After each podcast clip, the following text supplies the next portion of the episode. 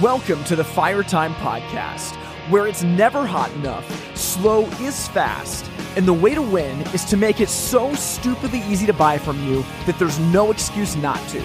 I'm your host, Tim Reed. And once again, I'm so excited to be here today. Thank you for listening to the Fire Time Podcast.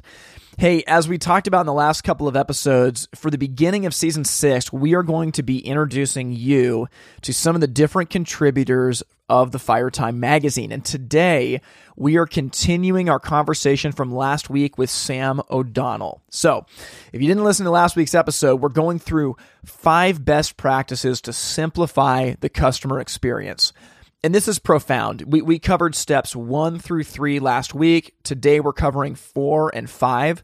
But this this content is something that I would say is is some of the most practical that you can put in play right now if you're a retailer. Sam is somebody that worked with me for about a year and a half before I left to start my own business. And the wisdom that he brings to the table is tremendous. And and as you hear this, I mentioned this in last week's episode he has been in the industry for like 15 months. This is this is not someone that has tenured experience, but he has been a learner and a practitioner. And I hope that this conversation opens up your eyes to think, what could I expect from my team after just 15 months with me? Like you can really expect serious results and professionalism if you train them the right way and it helps if you get somebody like Sam, who's just tremendous. So, I'm going to run through the five best practices to simplify the customer experience real fast, and then we'll jump into the conversation. So, last week we talked about number one, establishing a sales process, number two, avoiding industry jargon, and number three, providing a quick quote. In today's conversation, we take a deep dive on step four, which is following up with your customers. I've got a lot of thoughts on that, and we go down the rabbit hole. And Sam gives you some very practical tips that he uses day in and day out to do this. Finally, number five is be proactive. And we talk about what a proactive mentality on the sales floor can do for you. And this is something that, truthfully, when you hear Sam talk about this, like, you're going to say to yourself, well, I, I can't do that. I don't have time to do that. There's no way that our company could do this.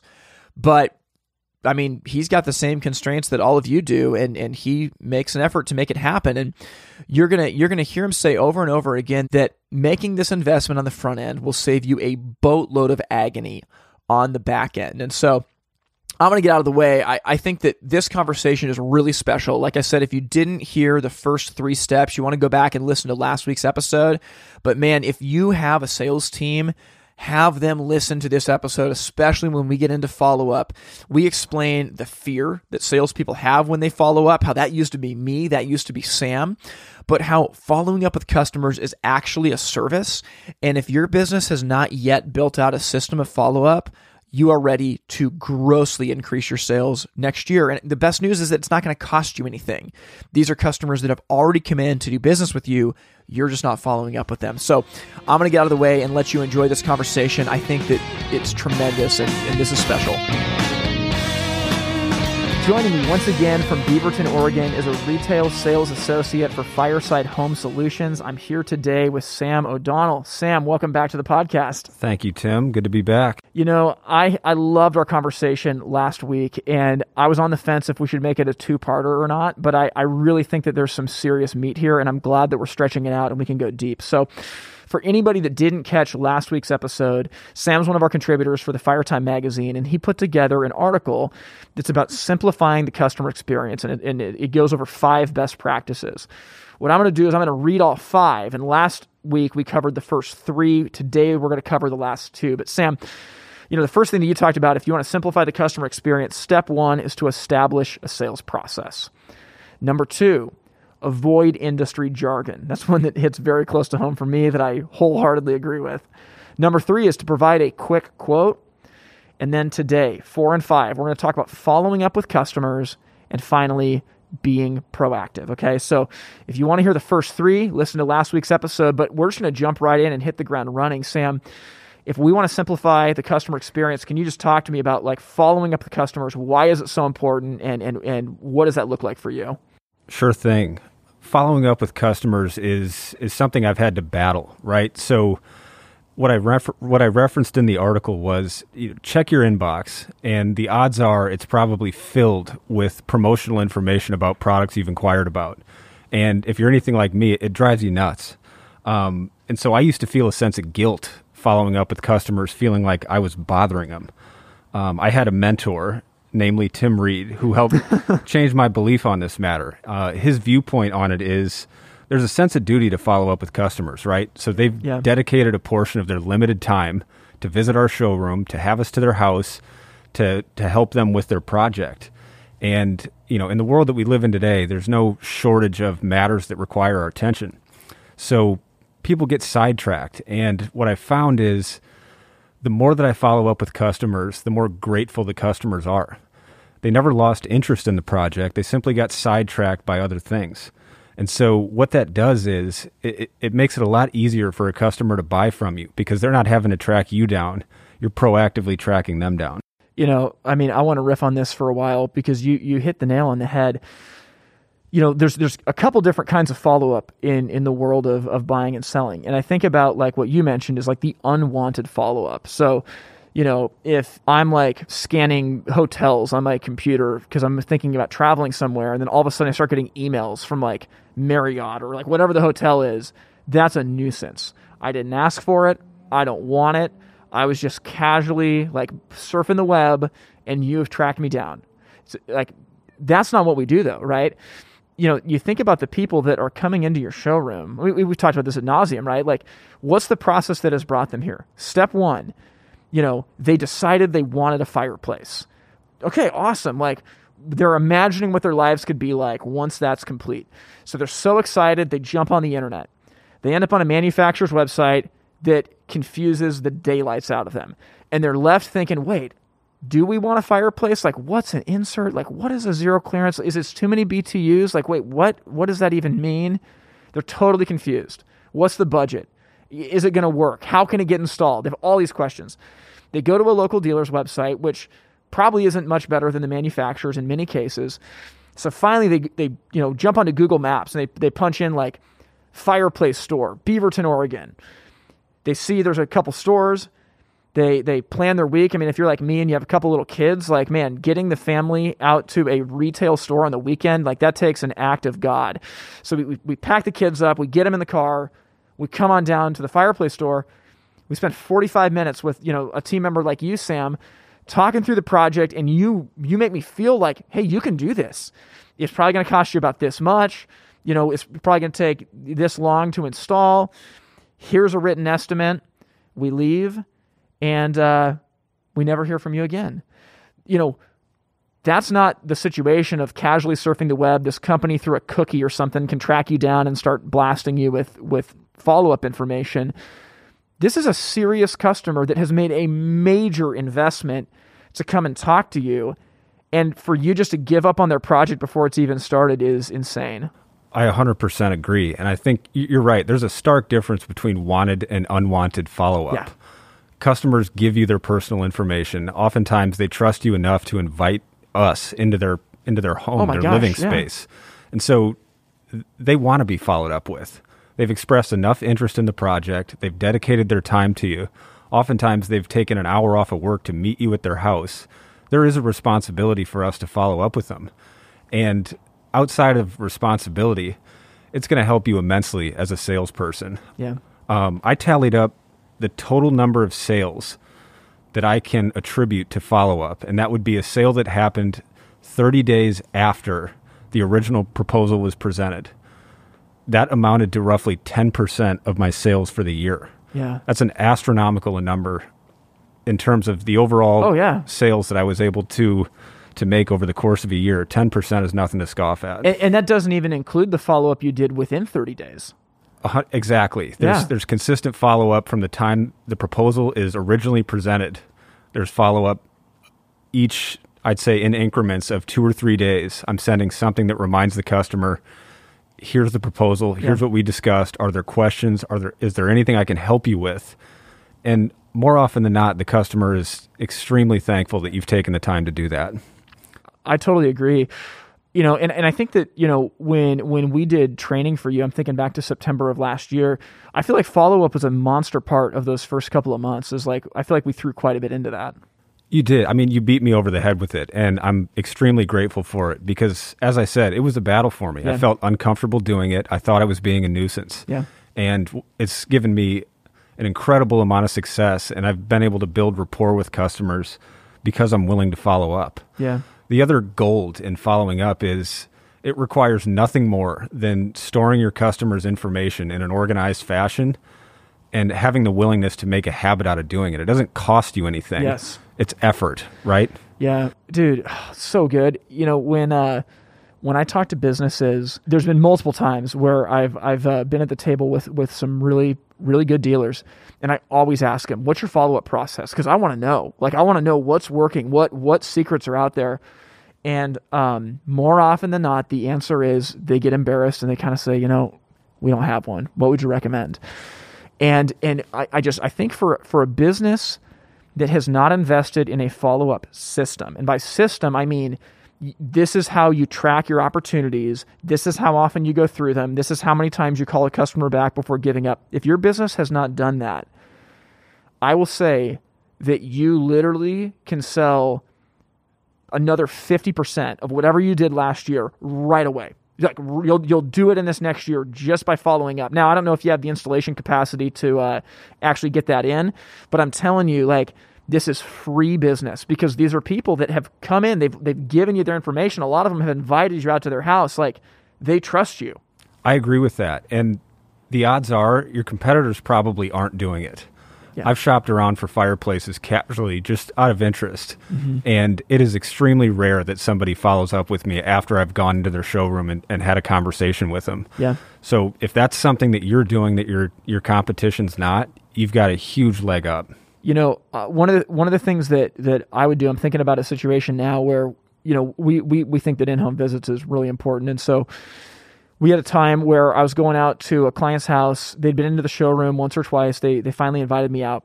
We'd already provided them an estimate their first time in the showroom. So now that I'm out at the house, I just I just ask them honestly. I say, hey, this is this is going to work. We're just double checking everything you know, would you like to get on the schedule? And it was an older couple, and I remember the lady said, "Oh, you know, we've we've actually we thought about even canceling this appointment because we we've already kind of decided to buy from you know competitor X." And I listened. and I said, "Hey, I you can do business with whoever you want. Um, can I ask why?" And they say, "Well, you know, their price is just going to be better. We we like this fireplace. I forget what the reason was." And I said, "Oh, I understand that." I said, "Could I take a look at the proposal though? I just love to see what the differences are between these and and just look at that at that price difference." And the husband was like, "Hey, honey, remember they never they never sent us the bid." And she was like, "They didn't?" And he goes, "Yeah, you know, they they said they would, but they didn't." And so I just jumped in. I was like, "Oh, well, when did they say they'd send it to you?" And it was like 2 or 3 days ago. And and she was like, "Oh, oh, I guess I thought that we had it, but man, they didn't send the bid." And literally they bought the fireplace there. They just they just said, "Oh, I mean, you came out here even when you didn't have to and and you've been so good each step of the way. Uh, you know, we're just to buy it." And and and and again, this is varying a little bit from follow up, but it's the fact like follow up, it, it kind of means like doing what you say you're going to do when you say you're going to do it. And the fact is that that this company didn't, and so they lost the job. Exactly, and that ties into one of the previous previous steps, um, which is a quick quote. Yes. Um, but but sending a quote or a proposal is a form of follow up. Yes. Right. So the quicker you can do that, and especially if you do it in the time frame that you promise. If you know you're busy Yeah. and it's going to be 48 hours, tell the customer that and Yeah. make sure that you do it within that time frame. Yep. As long as you're being honest and upfront with your customers, people are pretty understanding. Yeah. Um, So I, I would say at, at the end of the day, like I said before, it, it really comes down to effort. And there's not really an excuse to not follow up with people. Yeah. If you have an excuse that, that you're too busy to do it, there are literally web applications that'll automate follow up for Yeah. you. Tim, you actually put me onto Closing Commander, Yep. which which is an application that, that automates follow up for you. I, I did it for a little while and I didn't stick with it only because I realized I wasn't busy enough that I couldn't take the time to follow Yeah. up on my own. And Yep. so I just prefer a more personal style of follow up. Yeah. That can be customized, but nonetheless, there are so many tools that can Yeah. help you with follow up that there's no reason to not do it. Yeah, I agree. And yeah, I'm a big fan of closing commander if, if it's the right fit for your business. And but I love what you did, Sam. Like you looked at it and said, "Hey, this is great, but I've got time to do it." And I think if you're a salesperson that gets paid on any kind of a sliding scale, any kind of a commission, this is your best hour. I mean, I mean, you know, when when when we were working together, Sam, my mentality was that like if I if I could give you an hour or two, two to three days a week, where you had my office or you were at a coffee shop or even at home, and all you were doing was working through your backlog of customers and following up, I felt like that was the most productive two hours I'd get out of you the whole week because these are people that are down deep in the sales funnel. Like when people come in the showroom, amazing, that's great. That's the top of the funnel if you've got someone that has allowed you to write them up an estimate or even like allowed you to come out to their house, they are one step away from buying. Like, man, let's focus some time and energy there. They're tiptoeing the edge Yeah. of becoming a, a paying customer. And it, it, it's just a shame to let those kind of opportunities fall by the wayside because of a lack of effort or because of a lack of organization. Yeah. And so, as you mentioned, Tim, you've, you've walked them through the entire process, and you as a company have already invested a lot of time in this. You've spent your time on the showroom floor educating. Yep. You've sent a preview tech out to the house. An hour of their day is gone. You've taken the time to write up a proposal. You've answered customer questions. If you've gone through the process and effort of doing all of that, you can't you can't lose those opportunities just because you're not going to follow up with the customer. Yep. You know, and and uh, I've worked for companies too where where ownership believed in follow up, but it was never communicated why to the team members. So I was kind of like you, Sam, for a long time. That like I just viewed it as a nuisance. My mentality was, hey, if they're going to buy, they're going to buy. And I remember the owner would, would would get so mad. Like we had a big dusty bin full of old quotes, and I remember one day like they counted it up and they said, guys, there's over a million dollars worth of work in here. And I was like, so that's not a million dollars worth of work. Those are people that aren't going to buy anyway. But what was there was no dis there was a, a total disconnect between like no like again these people came in to visit us they want to do the work your job as a sa- I thought my job as a salesperson was to talk to people on the showroom floor because that was what that was the job description that was given to me I, I feel like since then and whenever I, I onboard I, I try to tell people that like 25% of your job is talking to people on the floor. If you're a salesperson, like 75% of your job is sitting at your computer, writing emails, making phone calls to close sales. Truly. I believe I believe that that is 75% of your job. If not more. Yeah. If not more. I mean, if you're lucky to have enough traffic that talking to customers on the showroom floor is more than 25% of your job, then you've got a pretty good thing going. kidding. but but ultimately, your job is, is is to follow up with customers. Yeah. Um, there are so many opportunities that that I've had and created that that came to fruition maybe six or seven months after the original touch. Yeah. And that's because I consistently stayed in touch with people. Yeah. And people will be honest with you. I have customers that say, you know what, Sam, this is a project we wanted to do, but something more urgent needs to get taken care of or handled. Please follow up with me in August.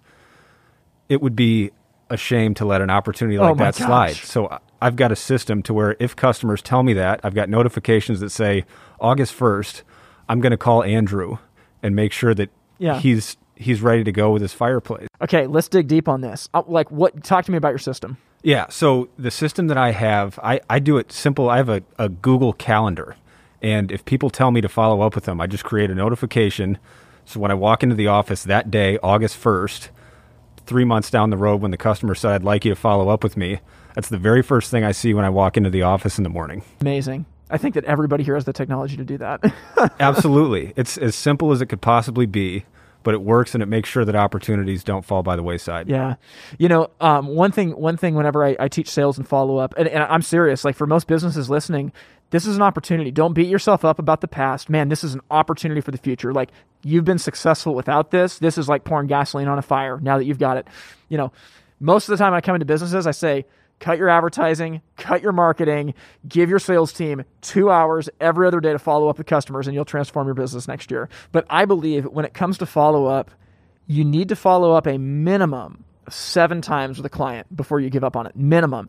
And and whenever i teach this people are like what are you talking about? No one wants to be called seven times about something.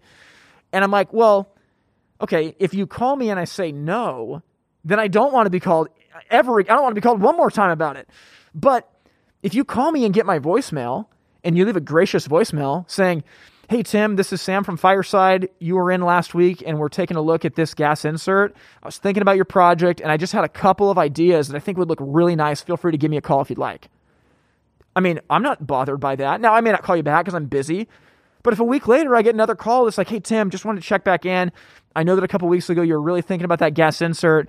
We've got a promotion going on for a few weeks. I just wanted to make sure that you understood it like this is not an annoyance. And if like eventually you're gonna get me and i'll, I'll either tell you oh thank you um, i bought elsewhere or i didn't buy or i'm not ready yet.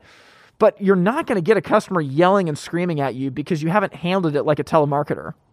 I agree. And i think there's strategic ways to create opportunities to follow up with customers. Yeah. If you're just if you get to a point where you've you've asked the customer multiple times if they want to buy create some incentive. Say hey i know we were discussing this product just so happens this month the manufacturer's running a promotion. I just wanted to make sure you were aware of it. Yeah. I know you're interested in the product, but here's a way for you to save some money and get this project completed. Oh yeah, and even like, you know, if you keep track of past installations, like keep a file in your computer of different different product types. So just so email this customer or call them and say, "Oh my gosh, like we just had one of these fireplaces installed. It reminded me of your project. I just wanted to send you this email about it." Like you can be creative with this and one of the things I, I think about is um, I don't think I've told this story in the podcast before, but probably four years ago, we had a sales meeting and, and we had a very tenured person in the industry. He was a tremendous technical mind, very good salesperson, but he really struggled with follow up. He, he just, he felt like he was bugging people. It had never been something that he'd been taught before and he really struggled with it. And I was, I was really like kind of beating the team saying like, I am going to hold you accountable for how often you're following up with your customers because it's a service to them. And at the time he was looking at getting hardwood floors in his house. And he got he got the bid and everything. And in the meeting, he told me he goes, "Tim, you're not going to believe this, but like I I just all of a sudden remembered that it's been like 2 months since I got my bid for hardwood floors." And I'm kind of mad because I wish it, the work would have been done by now, but I've just I've been busy and I hadn't I didn't even think to call him. And if they just would have called me for my credit card, I just would have given it to him over the phone and he and, and that was the point for him where it clicked. Like he's like like I want hardwood floors. So it is a service if you call me and ask if I want to get going. And if I can't get going, I'll tell you. I agree. I and to go back to one of the things that you you taught me early on, people don't just happen into a fireplace shop. If they come in, they're interested in something. Yeah. Right? They have a problem that needs to be solved or they're interested in something. And so these are serious customers. And to your end, if you get over the fact that you're not being a nuisance, you can have fun with it, yeah. you can get creative with it, and you're going to create a ton of opportunities for yourself. And ultimately, it creates a better experience for your customer. Oh, it totally does. And, and I think you're right that most companies don't follow up. So when you're a company that can, it, it's really powerful. I mean, especially you're, you're gracious and you're kind about it. And when they say no, like, you, no problem. Like, we leave you alone. But but man, like yeah, we are gonna we are gonna you know call seven times because we really want to make sure that, that you moved on from this project. I think that that's a service. We'll get back to our conversation with Sam O'Donnell in just one minute. Hey, if you're listening to this, I know that there are going to be questions, and we are actually going to be answering those in the last episode of this season in a Q&A episode. This is something that we love to do because, you know, you hear experts week after week talking about the best practices that you can do to grow your business, but there's always questions about how does it fit into my context specifically. Well, we're going to answer all of those for you, and the way that you ask your question is by going to the website itsfiretime.com slash ask. There's a form right there on the site where you can ask your question. It goes straight to me, and we're going to be getting to as many of those as we can in the Q&A episode. So, if you've been wondering how to apply this, you have some questions about the nuance of your business, now's the time to ask. We'll answer it in the last episode of this season. Go to the website itsfiretime.com slash ask. Sam, so so that's that's number 4 in the 5 steps. I want to move to number 5 this is so important, and Stephen Covey would be really proud of you. So, step five in simplifying the customer experience is be proactive. And I would, I'd love to tee you up and hear about why this is so important. Most of the article is based on pre-sale actions. Yeah. Proactivity, by and large, is is a post-sale action, but it does tie into being easy to do business with. So there, there's a number of ways to to be proactive. I'll lay out a few examples. Yeah and we can go from there. So, whether you're a dealership that handles installation or not, I, I think it's pretty clear to everybody in the industry the initial transaction an, agree- an agreement to buy a fireplace is not the end of the relationship with the customer. There's always going to be a period of time between the initial transaction and when a product gets installed. So the example that I used is let's say you've got an example or a customer that's excited about installing a new zero clearance gas fireplace, but she mentioned on a number of occasions she's terrified of the demo work Yeah. required to do this. Yep. I mean, this is her living They're room. ripping a hole in the wall. Exactly. She's terrified about it. A week before the install, take it upon yourself to give your customer a call, let her know that you've walked the job through thoroughly with your installation team, and everybody feels confident that, that it's going to go smoothly. This will literally take you two minutes, but it will go a long way with your customer, just in terms of making her feel comfortable about the job, making letting her know for sure that, that she's taken care of Yeah. and that she can trust you and your team. it, it, it's such a good customer experience and you're right it does simplify things you know um, I, I grant talks about this a lot that that uh, you know a sales transaction it, it's kind of like a like a love bank in a relationship you know? Like like you need to invest in your relationship and get some equity in that bank so that when there's like withdrawals you don't you don't clear out the account. The same thing's true with a customer you know? And if you've provided a good experience all the way through you've had your eyes on the job you've talked with your team that buys you a lot of grace if like there's a warranty issue on the fireplace or something strange happens that, that no one could have taken into account you have you have because of, of being proactive you have presented yourself as a professional who cares about this customer and and i would say uh, there's a there's actually uh, we've had we've had adam cribb on from from minnesota he's a successful sales rep out there and and I know he's someone that's very proactive in the same way. But these are things that most people are too busy for, right? Exactly. You shouldn't be too busy for it, but ultimately, if you let yourself be too busy for it, then you're going to be. Yeah. But again, you can put a plan in place. It just takes organization, it just takes effort. And I, I love what you just referenced there in terms of buying grace. Look, there's going to be problems that arise, Yeah. right? Installing a fireplace, they're complex, niche products, things go wrong. And at the end of the day, if you've taken care of your customer, if you've been proactive and letting them know that, that everyone on the team feels good about their job, Yeah. You're absolutely right. If something goes wrong, they're going to have some trust in you and some faith in you that you're going to make it right for them. Yeah, I yeah, you know, there's so there's so much to that of just showing that hey, we've looked this over. Our team is really excited to do it. We can't wait to see how this how this goes for you. I, think as a customer, it's very reassuring, especially when they're in an unknown. They're not used to doing this sort of thing. To know that that someone that doesn't have to has gone the extra mile to to talk about it with their installation team means a lot. And actually, you know, I'm, I'm assuming that you're actually doing the thing that you said you do. If you actually did review that with your installation team, man, the job's probably going to go a lot smoother. Absolutely. And every company probably has a, a process for that. I love what we do at Fireside. Yep. Um, we used to have meetings with our installation team, not so much anymore. Part of that's due to pandemic, Yep. but there is still a process where our installation managers are looking through the orders and the jobs. And more often than not, I'll get a phone call a week before an install and say, "Hey, I just saw Yep. this. Maybe we should consider doing something differently." Yep. I mean, that's that's big value. I mean, we could go down a rabbit Oh, hole yeah. with that, but ultimately, you're right. It's the job's going to go well if you're proactive enough to think about a customer's installation before it happens. Yeah, I agree. And you know, so so before before I left Fireside and before the pandemic, when we were able to meet in person, one of my favorite rhythms was basically every week we'd have the sales team wake up early, we'd have a meeting with the installers, we'd buy donuts or coffee or whatever, and I mean, we probably met for a solid hour, sometimes an hour and a half, but basically we would review the upcoming jobs now because for at the time in our model was that we had salespeople doing the in-home visits, and so of course the benefit of that is that you can get out very quickly.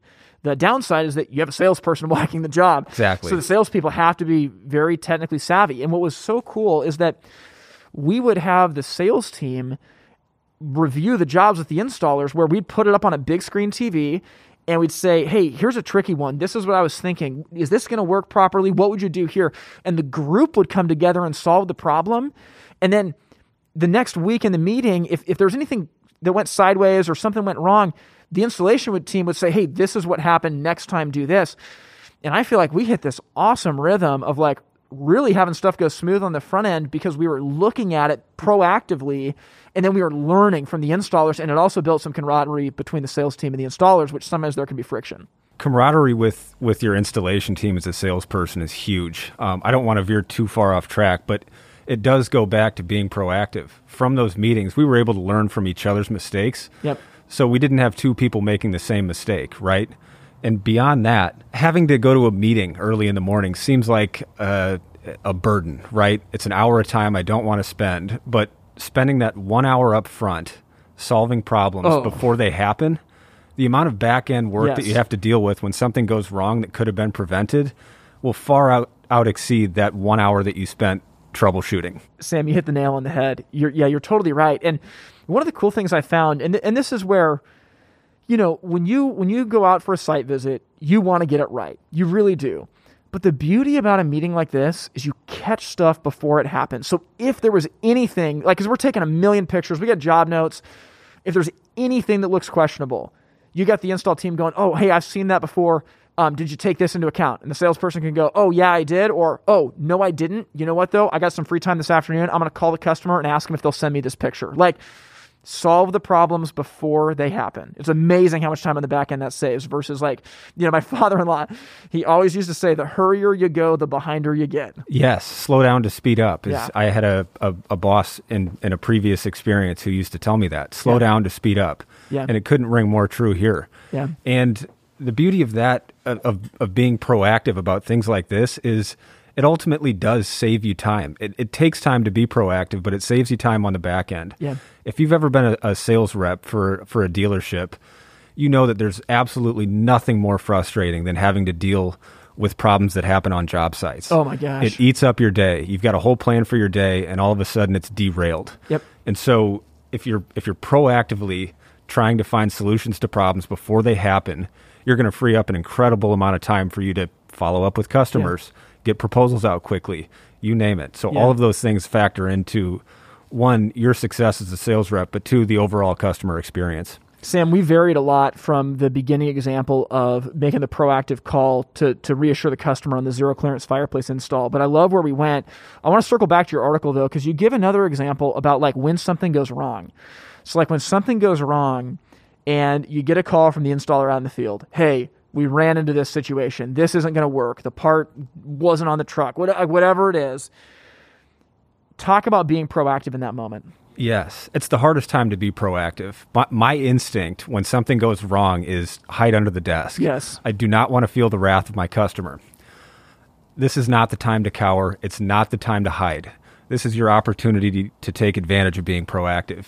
You need to get on the phone with the customer before they call you don't have them track you down. It's your responsibility to call them, explain what happened, let them know that you're putting a plan together to solve the problem. And until the problem's solved, you've got to over communicate with the customer. Yeah. Do not hide. This is the greatest opportunity to to build rapport with a customer. So I've I had a scenario in the past. Uh, there was a particular job that could not have gone any worse than it possibly did. From start to finish, the whole thing was an absolute disaster this particular customer, we, we eventually solved the problem, but because of the way that we handled it, because I was proactive in communicating our plan to make things right and ultimately delivering on that, she's referred more business to me than any other customer I've worked with. So we create a gigantic headache for this lady, and she's probably on the verge of hating my guts. Yeah. At the end of the day, though, her and I, we still talk, we still laugh about it. It's fun, and she sends her friends to me. Yeah. And I can't speak enough about when things go wrong. That is absolutely when you need to be proactive. Otherwise, you're going to lose opportunities left and right. Customers aren't going to trust you. Yeah. And to me, I, there, there's a responsibility, right? Uh, this customer's trusted in you to quite literally put a fire into their house. And if things go wrong, yeah. someone's got to be on the hook for it. And as a sales rep, yeah. it is 100% your responsibility to to create a plan, make it right, and communicate that plan to the customer until the problem's solved. You said something really profound when we were offline before we turned the mics on, and it was that you feel like when a customer buys a fireplace from you, they're actually buying into you. A hundred percent true. They're they're buying a fireplace product, but they could buy that any number of places. At the end of the day, they're ultimately buying into you and they're trusting you. For whatever reason, they've enjoyed the experience that you've created for them. It's now your time to make sure that you deliver on that. Yeah. I think that's so wise. And, and Sam, I've told you this before, but I'll, I'll say it on the record here that I've, I've never met somebody that is as good at this as you. I've, I've never met somebody that is so willing and proactive to jump on the grenade before it gets to the customer. And I think that that served you really well. And I think that that has actually exponentially sped up your maturity in the industry and your success in the industry because you've, you've, I mean, in the whole time that we work together, are always looking at, okay, did this go wrong? What do we do about it? Okay, I'm going to call the customer. And then you call the customer and say, we're so sorry. This happened we don't have an answer yet, but I'm going to call you in one hour. And then you call them in an hour. And, and then you say, you know what? We're going to have a plan for you by the end of the day. And then you call them at the end of the day. And at the end of the day, you say, you know what? And I'm going to touch base with you at 10 o'clock in the morning, right after our installation meeting gets done. I've seen you do this a number of times, and, and it is powerful. This is like what I found, because, you know, for me, when, when I was managing all the, all the stores in Portland and Seattle, you know, there's, there's certain situations that I have to deal with that are the problem situations and I will say, no matter what the story is, 99% of the time, it is our fault. Like 99% of the time, it's our fault. Doesn't mean that the customer did everything perfectly. It doesn't mean that, that there's not something that happened on their end, but, but there's something that we own that if we would have been proactive, it would have gone better. And frankly, in most situations, I side with the customer because I think about what if I was buying this fireplace, right? Like, whatever the situation is, like, so what if I dropped $10,000 and someone came and ripped a hole in my wall and they weren't able to complete the work? And then they call me and the part's back ordered, and it's gonna be a week and a half where I've got, you know, like framing and insulation that's exposed, and my house is cold now because of it. Like, just think about like that would be inferior. I I spent ten thousand dollars, and you're like you like you can't do this, especially if the company's hiding from me, right? But if I get those proactive calls of like, hey, I'm so sorry, this is what happened, this is what we're doing about it. This shows you are a professional. And one of the big things in construction is like we're not selling perfection. Like I would actually tell this to customers sometimes if it was a really complicated project, I just level with them and say, hey guys, like sometimes a remodel project can be like a roller coaster I can't promise you that this is gonna that you're gonna be able to like hold your coke and nothing's gonna spill through the entire roller coaster. But what I can promise you is that we will see you through every step of the way, and when this is done, it will blow your minds how amazing it is. Exactly. The other side of that coin is if you're not dealing with the problems that are presented, that doesn't make them go away. So if you want to feel wrath, let something go wrong. let something go wrong on an install and hide from your customer. Yeah. the the amount of of anger you're going to receive is is going to be 10 times higher than if you are proactive about it. I mean, yeah. there's no way around the fact that you're going to have to deal with with somebody that you've upset because something has gone wrong. How you handle that makes all the difference in the world. Yeah, Sam, and and like these keys do simplify the customer experience but they actually simplify your experience and your process too. I mean, I'm going down the list here as we're wrapping up. So you've got these five things. If you want to simplify the customer experience, step one, establish a sales process. Well, that actually makes your life easier as a salesperson because you don't have to think about what's next. You have a process for it. Step two, avoid industry jargon. Well, this means that you can actually clearly explain something once rather than try to say it like five times they don't understand it and it takes forever to sell things so you don't you don't you know make as many sales because you have to talk to way more people. It's less work to do it simple and do it right. Next is give a quick quote. I mean what's the alternative? The alternative is you don't give a quote and then maybe they call you back like two weeks later but you've forgotten about everything that you talked about before. So you have to either re-ask them all the questions or you provide a quote that's not accurate. But now they've shopped around at a couple other places so now you're dealing with competition give a quick quote. It makes your life easier. Follow up with customers. I mean, like we beat this to a pulp today. Like this makes your life easier as a salesperson because you make more sales. And if you want, like I'm telling you, if you want flexibility in your job, become a ninja at follow up and go tell your boss you want to work a remote two days a week. Like, seriously, they'll do it. They will let you do it if you can prove that you are proactive with this time. And then finally, yeah, be proactive. Like doing this it simplifies the customer experience and it makes your life easier. Sam, this is profound and like people listening to this are not going to believe that you haven't even spent 15 months in the industry yet. You know, any any parting thoughts on this whole conversation of, of making it easy for our customers? Absolutely. So to sort of summarize why I think this is valuable, I, am going to I'm going to share a story that actually that happened to me today. So I had uh, a couple walk in here today, and they had just been at one of our competitor shops down the road, and they could not believe they were explaining to me how they're willing to spend seven to eight thousand dollars, and the gentleman in the store had no interest in helping them, was rude to them, didn't answer their questions, and in my mind, I'm thinking, you got to be kidding me. but I think ultimately it's probably more common than what you think. Yeah. I, I, don't want to think that about the industry, but that's not the first time I've had a, a story like that. Yeah. And so my goal is to be the polar opposite of that. Yeah. I'm going to welcome you here. I want you to feel comfortable. I'm I'm really appreciative that you've come here. And I'm going to do everything I can to help you solve your problem or get what you want. Yeah. And hopefully be fun to work with along the way. Sam, I think it's an awesome way to do business, man. This is so valuable. And uh, I just appreciate you coming back on the show. Thank you. Thanks, Tim. Well, I hope you enjoyed that conversation with Sam O'Donnell. I love the chance to get to talk to him. And now, I didn't mention this last week or this week, but obviously you can hear it in the interviews that you know we're wearing masks because we actually conducted this interview in person.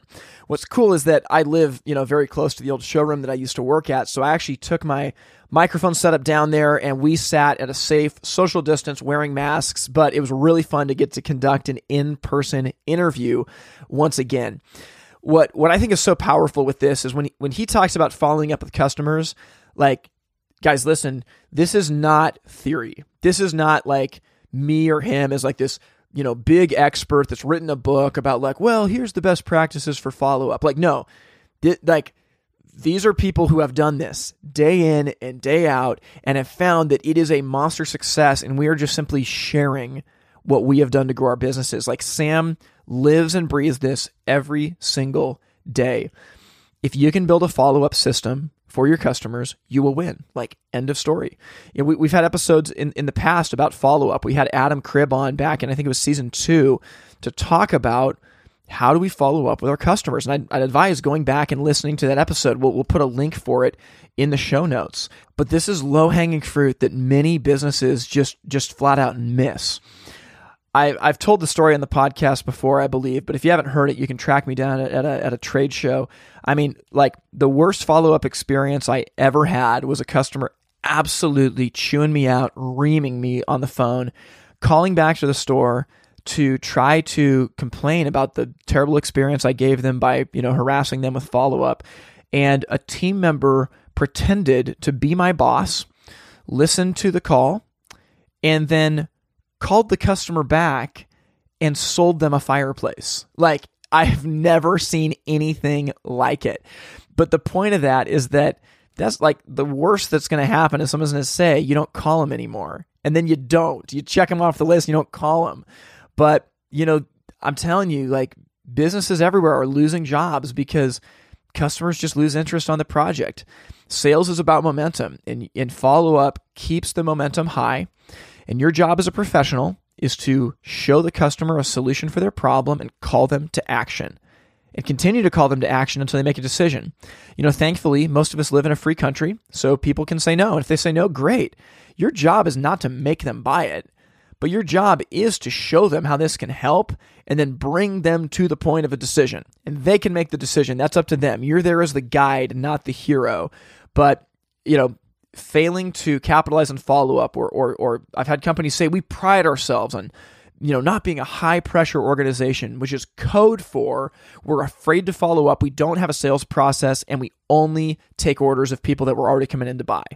Hey if you want to do that that's fine but like that's not the way to grow your business and serve more people Okay, lastly, when we talk about be proactive, I, I love this because this is not my natural strength. I've had to grow in this. So, you know, if, if you rewind my life back 15 years, I was not proactive, but thankfully, through discipline and resources and friends and books and you know you name it i've been able to build practices into my life that have forced me to be proactive sam is someone I, have never met somebody I mean, you could call it a natural aptitude, but I think a lot of it has to do with his background as an athlete and, and the way that he's wired. He has he has realized that, that being proactive is a superpower. And and I'm telling you, I've never seen somebody over communicate with customers like I've seen Sam do it. He's he's dead serious. Like he'll he'll look at his upcoming installations, find a tricky job, call up our installation manager to talk it over, and then call the customer and just do exactly what he said on the podcast. You know, hey, Mr. and Mrs. Smith, I was just looking over your job and I, I talked it over again with our installation team. They're so excited about it and we can't wait to come out to your house to install it. That phone call, I mean, who does that?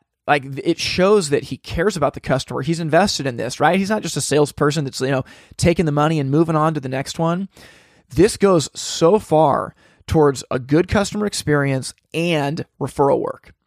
In addition to that, if something does go south while your installation team is on the job, I have I have seen Sam like over and over again, be proactive to call the team and say, okay, what are we going to do about it? Okay, I'll, the, I'll call the customer and say this. At the end of the day, he'll touch base. The next morning at 10 a.m., he'll touch base. You know, when you have a salesperson that's willing to do that, it, it goes a long ways. And it actually helps out your installation team because what they don't want is like they don't want to be left alone with a customer that's infuriated and screaming at them. But when sam can make that proactive call before the customer even hears about it explain what's going on it sets your install team up for success. And, and it takes a situation that's not ideal and turns it into an opportunity to you know serve that customer well and win future business. I mean, you know, we've all had these stories, but but he's telling the truth when he's when he thinks about this one situation that was terrible with this customer, like everything went wrong. But because of how it was handled, now the relationship is great and they love their fireplace and and literally like this customer and Sam have a relationship that that continues to this day. Sam has an article in in the you know the March issue of the Firetime magazine that's all about this. And I'm going to quote him here because this is really important. He says being proactive isn't a skill, it's a choice. A choice that will pay long-term dividends and make it easier to do business with you. That's the truth you know, you have the decision to to listen to this and do something about it or not. Like don't make the mistake of just listening to this podcast for entertainment and you know, there's a lot more entertaining things out there on the internet. You know, listen to this and think, okay, Sam gave us five things. What are we going to do about it?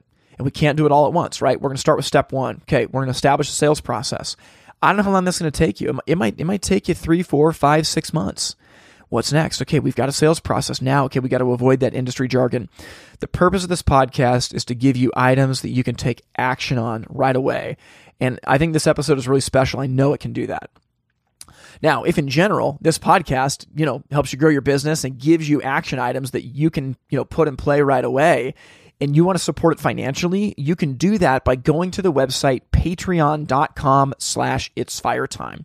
That's P-A-T-R-E-O-N dot com slash it's fire time. And I'm going to give some kudos here that you know, Napoleon is one company that has, has really made an effort to support this podcast, and it, and it means the world.